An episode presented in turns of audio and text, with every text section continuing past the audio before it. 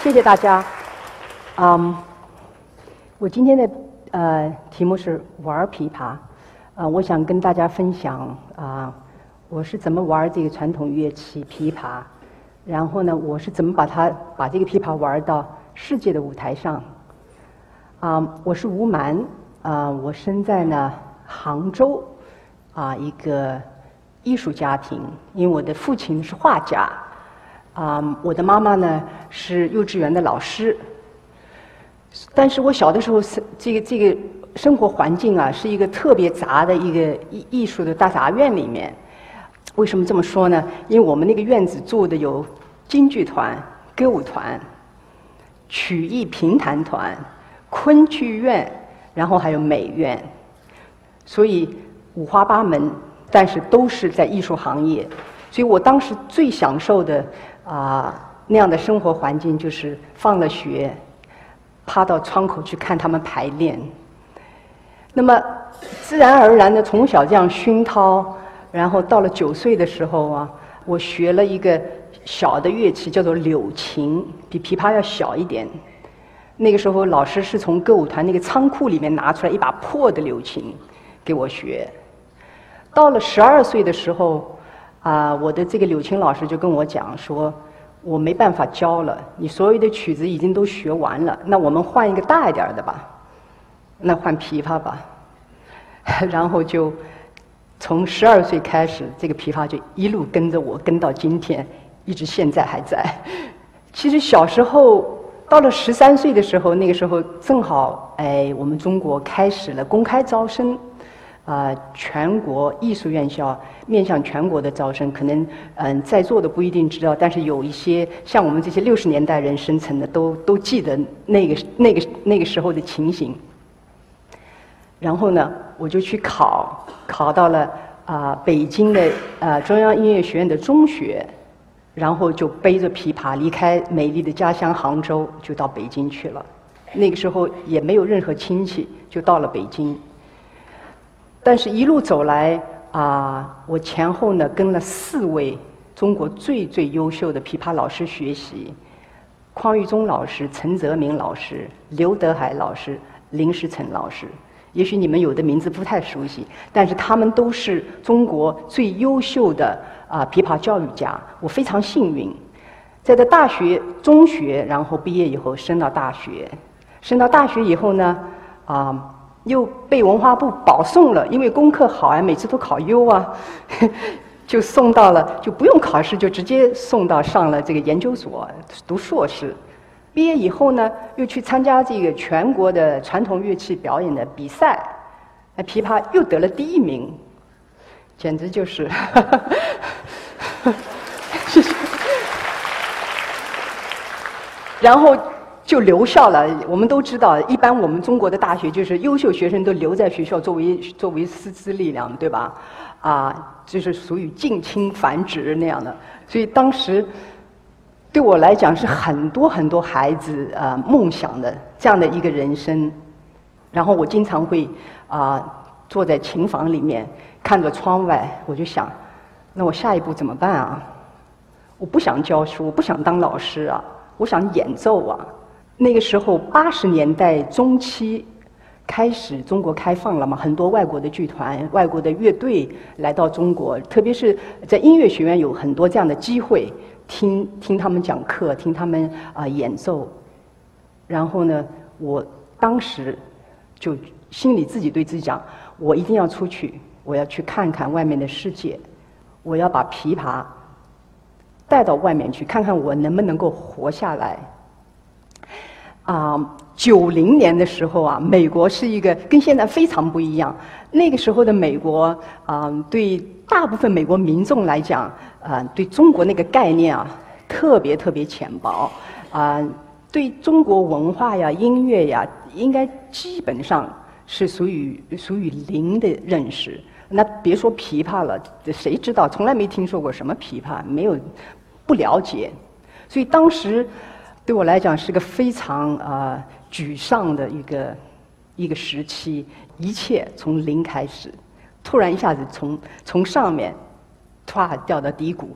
因为这种讲起来，大家好像觉得没有太多感受，但是当当那个时候，我自己确实感受到，完全的就是语言也不通，人家也不知道你什么琵琶，中国乐器，连你中国人，人家也不太，you know，不是特别的呃呃呃看，所以那个时候我就开始走很多传统音乐家在海外闯荡的那样一条路。那是什么路呢？就是我啊去表演。去哪里呢？就从最最最最基本底层的，比如说我去教堂啊，啊，我去老人中心啊，然后比如说我去医院啊，啊，我去学生这个活动中心啊，啊，小学啊，中学啊，甚至就是华人的社区啊，去去演奏，演奏什么呢？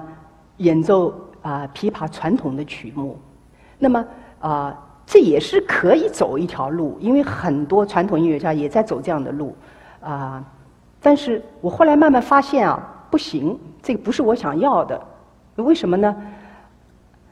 那个感觉啊，有距离感，因为很多来听的观众啊，他或者他去过中国，啊，或者他对中国有一些概念啊，了解一点点，那他是来看看热闹。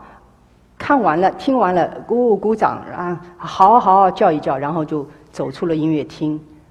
可能到了晚上，他就忘掉了，他根本记不得你刚才在演奏的是什么。他可能记得就是哦，有一个中国女孩弹了一个很奇怪的乐器。后来我就想，用什么样的方法，我可以跟真正的跟当地的人去对话？什么样的办法呢？就合作，我就想我们做合作。现在那个二十年前叫合作，现在热门词儿叫跨界。嗯，我们现在来听一段啊音乐。जीति सराख तु जलने दे ले तु सरा शाखे पकने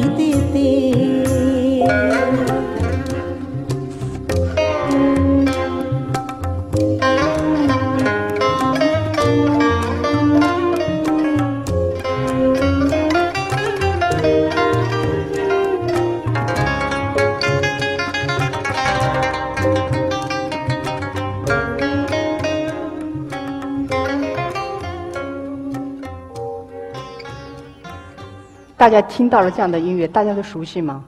是哪个国家的音乐？是印度音乐。对了，我们现在看到大荧幕的，刚才一个是弦乐四重奏，是美国非常著名的现代派的弦乐四重奏，叫 Cornos Quartet，Cornos 四重奏组。然后呢，加上刚才那个唱的，是印度非常德高望重的。宝莱坞的，所以她唱了上千首的啊印度的这个电影插曲，因为她的老公，她的先生就是写音乐的，写了上万首的，我们很多我们熟悉的都是她先生写的，啊，他叫阿莎·波斯利，所有的印度人只要听到他的名字，都会感觉像见到见到这个上帝一样的对他的尊敬。那么还有一个非常有名的印度独呃鼓的那个大师叫萨克尔·哈桑。啊，加上我中国的琵琶，三个国家，美国、中国和印度，呃，当时就我很喜欢印度音乐，因为我觉得印度很多的弹拨乐的声音跟我们国家的弹拨乐的声音非常相似，而且呢，我们跟他们都是有关联的，这些乐器之间历史上都是互相有关系的，都来自出处于一个祖先的。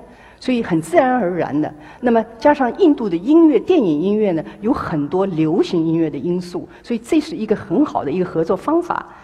那么这张唱片，它的中文名字，这张唱片叫《你偷了我的心》，它是印度一个电影啊里面的插曲。这张唱片那一年得了格莱美最佳啊跨界唱片的啊最佳提名奖。啊，这张唱片是这样。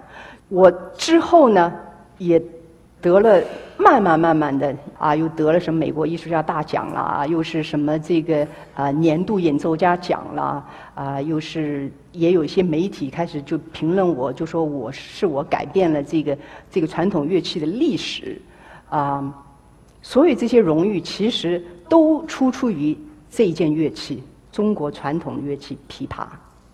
在座有多少人了解琵琶的历史吗？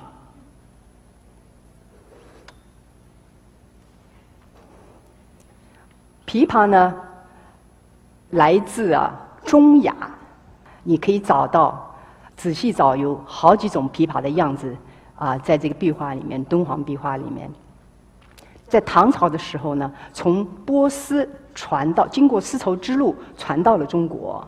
那么中国在汉代的时候呢，也有一种弹拨乐器，所以这两种弹拨乐器的结合，形成了我们今天的这个琵琶。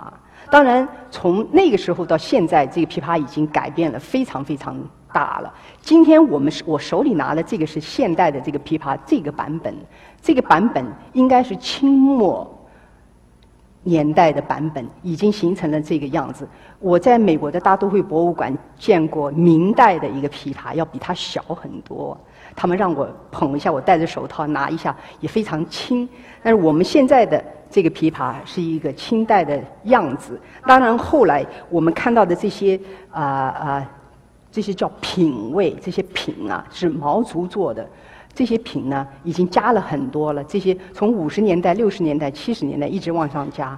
然后琵琶在古代的时候呢，我们是用自己的手弹的。那现在呢，呃，五十年代、六十年代开始呢，嗯。改了，因为我们的琴弦换掉了。琴弦以前是丝弦，非常的轻。那么今天呢，我们用的是钢丝弦，响了很多。那个时候的琵琶是一个小规模的演奏，现在很多时候都是很大规模的。所以现在呢，都是用假的支架来演奏。那么琵琶的音乐特点呢，我我个人来觉得啊。它的特点，它的魅力还是在于它的那些文曲，就是我刚刚开始弹的叫西洋箫鼓，那个是琵琶的特点，很多很多左手的特别文人的那种很深层的一种美学，很细微的这种变化，这些东西呢是啊其他国家弹拨乐器没有的，这是中国人特有的，或者我们叫东方人特有的一种特别含蓄的一种表现。那很多人可能知道《十面埋伏》。啊！但是琵琶像《十面埋伏》这样的曲目呢，就两首，一首叫《十面埋伏》，一首叫《霸王卸甲》，就是项羽霸王卸。唯一的就这两首是特别的戏剧化的，张力性很大的。那大部分的曲目都是很平稳的、很淡雅的。那么琵琶以在清代以前是没有乐谱的，都是口传心授的。到了清代末年的时候，琵琶大师把它记下来了，形成了一本琵琶谱子，一共只有十三首琵琶谱。所以我们到今天，大部分人演奏的古曲就是这十三首琵琶古曲。我来做一个小小的示范，我这一段小小的音乐就是在敦煌这个石窟里面发现的一个琵琶的曲调，但是当年的琵琶和今天的琵琶非常的不一样。听上去呢，有点像日本的东西，又有一点像中亚的东西。那么我呢，根据那个曲调，那是一个很简单的一段旋律，我根据那个呢，自己改编了一个曲，自己写了一个曲子，叫做《静夜思》。《静夜思》就是一种意境，李白的诗，一种意境。所以，请大家特别注意我的右这个左手的一些细微的音乐表现。这个就是中国音乐的特点，它在音与音之间经常留白、留空。它留出来并不是说没有音乐、断了音乐，它是连着音乐，它之间比音乐、比演奏的时候更抓人。就是白居易的诗嘛，“此时无声胜有声”，啊，所以这个就是特别像中国的这种画儿，经常留了很多留白，这就是特点。我们现在看听一下一一段《静夜思》。原谱是这样的。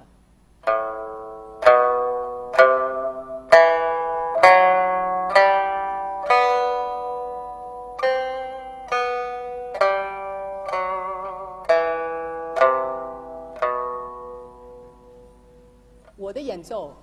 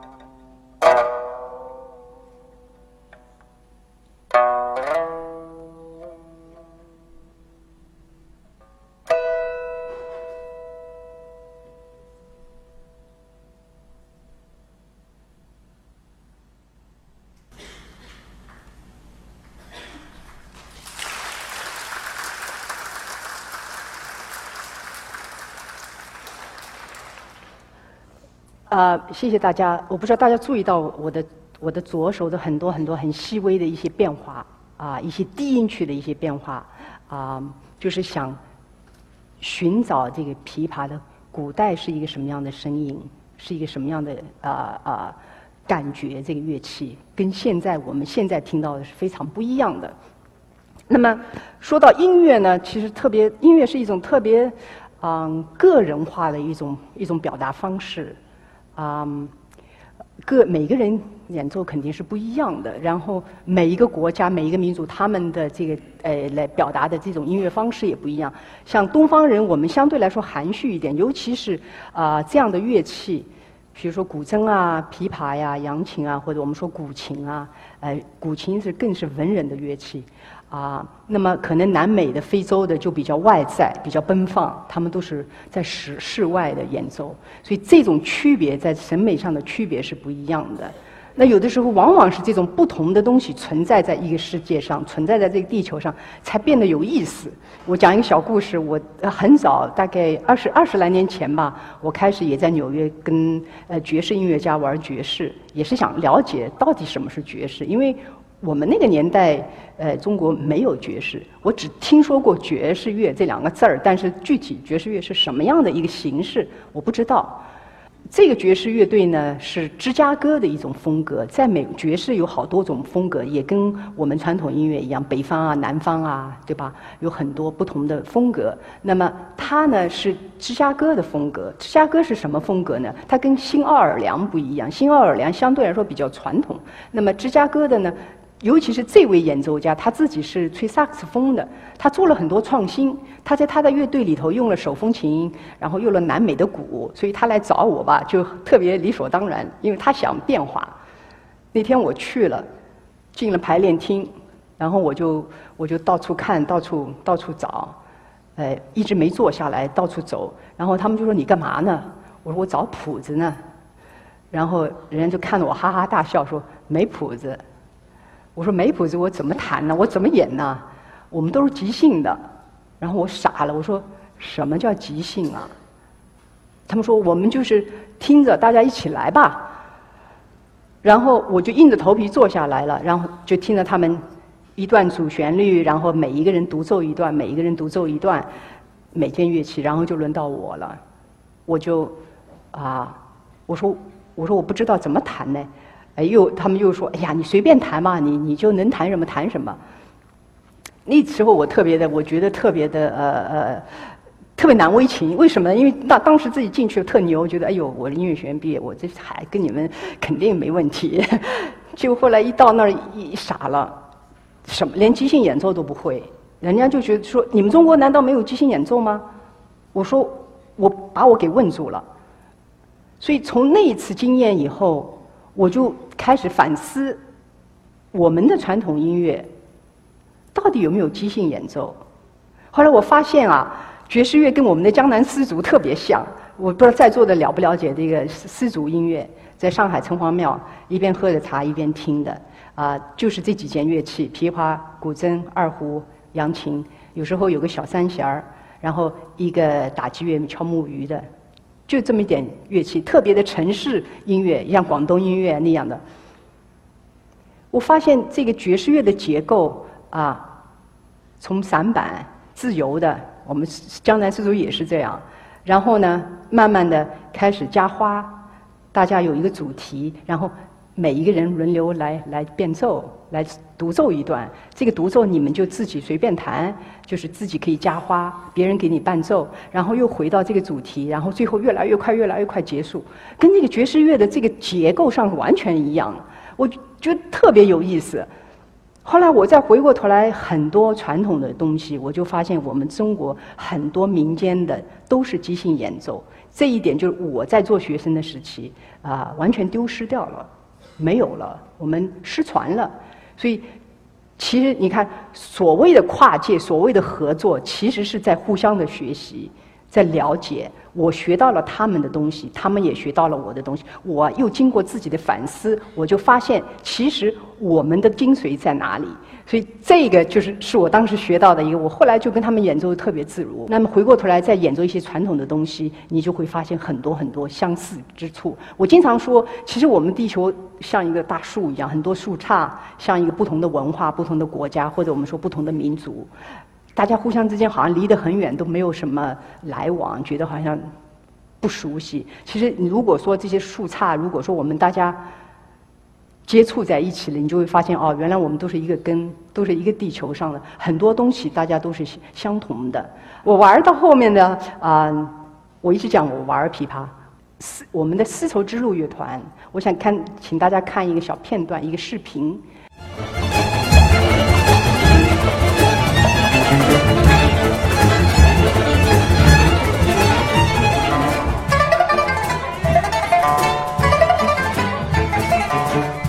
This ensemble is very unique. First of all, we all came from different cultural background. Secondly, we were all very young when we started. Um, many of the members, they were just got out from school and had no experience at all. um, sort of we grew up together as a musician and we all very passionate about music as well as wanted to know other culture.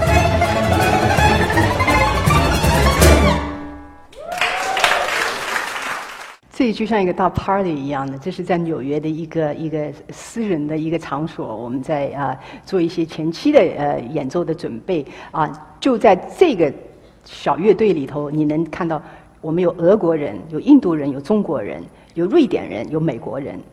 还有这个马友友先生是半个中国人，所以啊，你去看到这个大家融在一起，这个是个吉普赛的呃调子。我记得我在呃我们在表演在音乐厅表演的时候，演完了这个作品啊，在后台呢有一个美国男孩儿，八岁啊，他叫 Henry 啊，他的妈妈带着他到后台要找我，说是要学琵琶，然后我就。特别惊讶，我我就看着他，他八岁男孩儿我说你真的要学吗？我说琵琶很难呢，你得坐那儿练呢。然后他就头抬着看着我说，点点头。他说他要学，我就想好吧，因为我从来没有教过这么小小孩而且是个美国孩子，我不知道怎么教他。每一年每一次，因为我们的家和他家住的不是很远。所以我每一次，比如说去纽约演出，或者去东部的美国东部的演出，他都会特别像中国父母，他父母就开着车带着他到我的旅馆房间来上课。有时候我们用啊这个呃 YouTube 来上课，他录一段，我听一段，我讲一段，再放过去。他上的名牌大学，在大学里面他学的这个东亚文化，学中文。今年大学毕业，他是布朗大学毕业。九月份要到杭州工业大学教英文，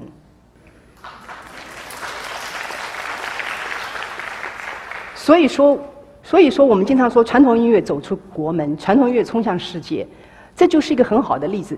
介绍出去，并不是说这些对方对对非中国人地区的人，他一定要去学你怎么演奏这个乐器，他只是说通过你的音乐，他来了解你的文化。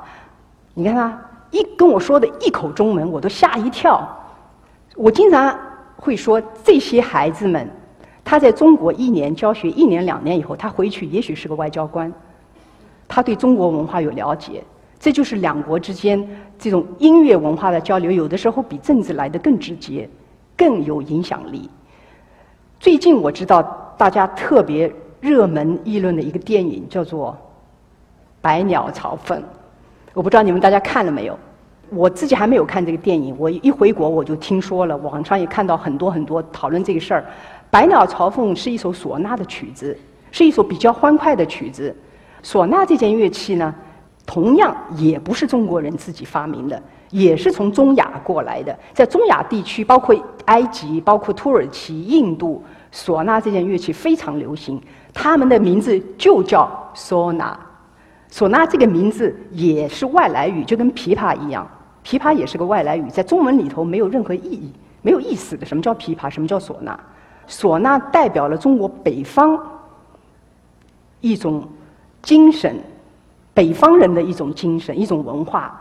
唢呐同样在中亚国家也是一样的，它也是给人家红白喜事吹打，也是在室外的，比如说是庙会呀，这些这些，就是只要在外面的很热闹的一种高亢的声音，这就是唢呐的特点。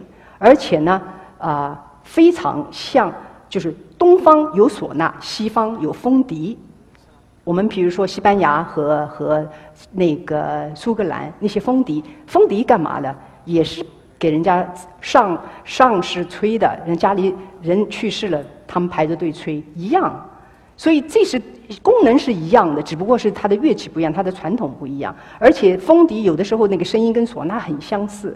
啊，所以唢呐是代表一种粗犷的，像吉普赛人的这样的一种特别呃黄土高坡的这样一种文化。那么琵琶、古筝、扬琴、二胡是特别城市化的一种，尤其是古筝一种文人化的这样的一种一种传统。所以这两种传统都应该存在。